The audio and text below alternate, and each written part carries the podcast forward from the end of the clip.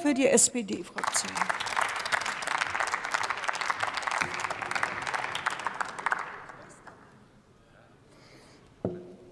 Äh, liebe Frau Präsidentin, liebe Kolleginnen und Kollegen, meine sehr geehrten Damen und Herren! Kein Ungeziefer in Lebensmitteln stand bis vor kurzem noch auf der Aktuellen Stunde. Jetzt hatten Sie sich überlegt, Anschläge auf deutsche und europäische Infrastrukturen aufklären und abwehren und sind mit voller Mannschaft angerückt. Ungefähr doppelt so viele übrigens sitzen jetzt hier gerade wie beim Gedenktag der Befreiung von Auschwitz, kann ich mich noch gut daran erinnern, da waren die Reihen leer. Das ist schon bemerkenswert, auf welche Weise Sie die Skandalisierung versuchen voranzutreiben. Und dann Verehrte Zuschauerinnen und Zuschauer, versuche ich noch mal so ganz zu erklären, wie das ist. Der Generalbundesanwalt treibt ein Verfahren. Und das ist nicht die Aufgabe unseres Hauses hier Ermittlungen zu äh, kommentieren, unterwegs nach außen zu tragen, sondern die, da, wird, da, läuft ein Ermittlungsverfahren. Und genau so hat Peter Frank das äh, dokumentiert. Er hat zwischendurch gesagt, diese, es gibt derzeit keine Belege für die eine oder andere Frage. Das ist übrigens völlig normal. Es zeigt im Prinzip Ihr Wortbeitrag, Herr Kupala, dass Sie wirklich von kriminalistischen Ermittlungen so ungefähr überhaupt keine Ahnung haben. Ansonsten erklärt sich Ihre ganze Rede gar nicht. Da geht es nämlich um kriminalistisches Hochreck, was da gerade betrieben wird, und zwar unter Wasser. Glauben Sie eigentlich, das sei für Kriminalistinnen und Kriminalisten irgendwie an der Tagesordnung? Das dauert natürlich Zeit, und so ist das auch richtig. Und diese Ermittlungen werden hinterher von Gerichten überprüft. So ist das in unserem Rechtsstaat so geregelt, und so ist das auch gut und richtig so. Es ist aber auch nicht erstaunlich, dass wir die Funktionsfähigkeit des Rechtsstaates immer wieder rechtsaußen erläutern müssen.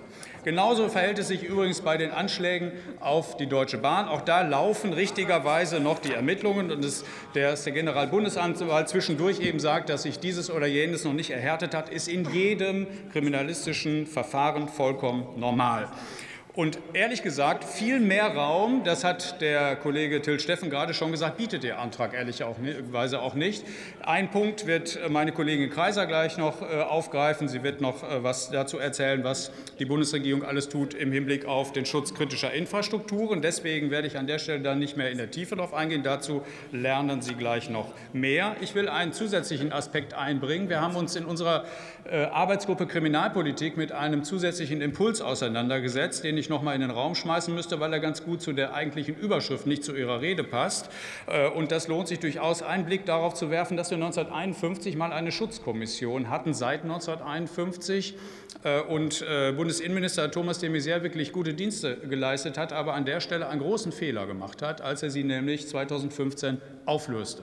Und es gibt von Wissenschaftlerinnen und Wissenschaftlern, die sich dort engagiert haben, wirklich gute und nennenswerte Hinweise darauf, warum es eigentlich wichtig wäre, ein solches interdisziplinäres Gremium doch noch einmal zu schaffen, und zwar aus Wissenschaftlerinnen und Wissenschaftlern, weil es sehr sinnvoll ist, nicht wie damals nach dem Krieg mit den Auswirkungen des Krieges sich auseinanderzusetzen, sondern mit den massiven Auswirkungen des Klimawandels und des Artensterbens, mit Flüchtlingsströmen und Migration, mit Putins Angriffskrieg auf die Ukraine. Achten Sie auf die Reihenfolge von Opfer und Täter. Putins Angriffskrieg auf die Ukraine, gesellschaftliche Segregation, Polarisierung, Einflüsse von Desinformation und natürlich auch Schutz von Lieferketten. Äh, unsere Versorgungssicherheit ist wichtig, Kritis ist wichtig. Also ganz, ganz viele Gründe, bei denen es sinnvoll ist, dass sich Wissenschaftlerinnen und Wissenschaftler dauerhaft äh, in einem dynamischen Prozess mit solchen Fragen auseinandersetzen. Und deswegen haben wir auch diese Anregung aus der Wissenschaft in die,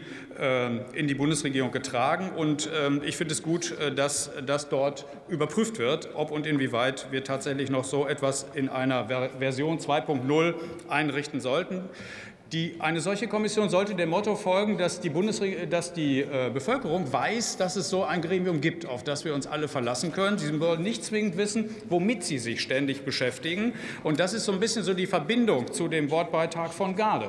Denn für das Sicherheitsgefühl der Bevölkerung, das ist das, was wir dazu wissen, es ist außerordentlich wichtig, dass die Bevölkerung weiß, dass der Rechtsstaat prinzipiell funktioniert, wie Ermittlungen laufen, wie der Schutz von kritischer Infrastruktur funktioniert. Die Bevölkerung darf und muss muss aber nicht zwingend wissen, wie und in welchem Detail das eben funktioniert. Warum nicht?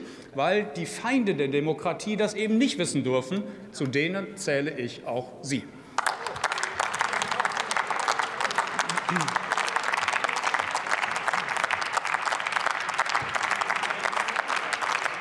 Nächster Redner ist Roderich Kiesewetter für die CDU-CSU.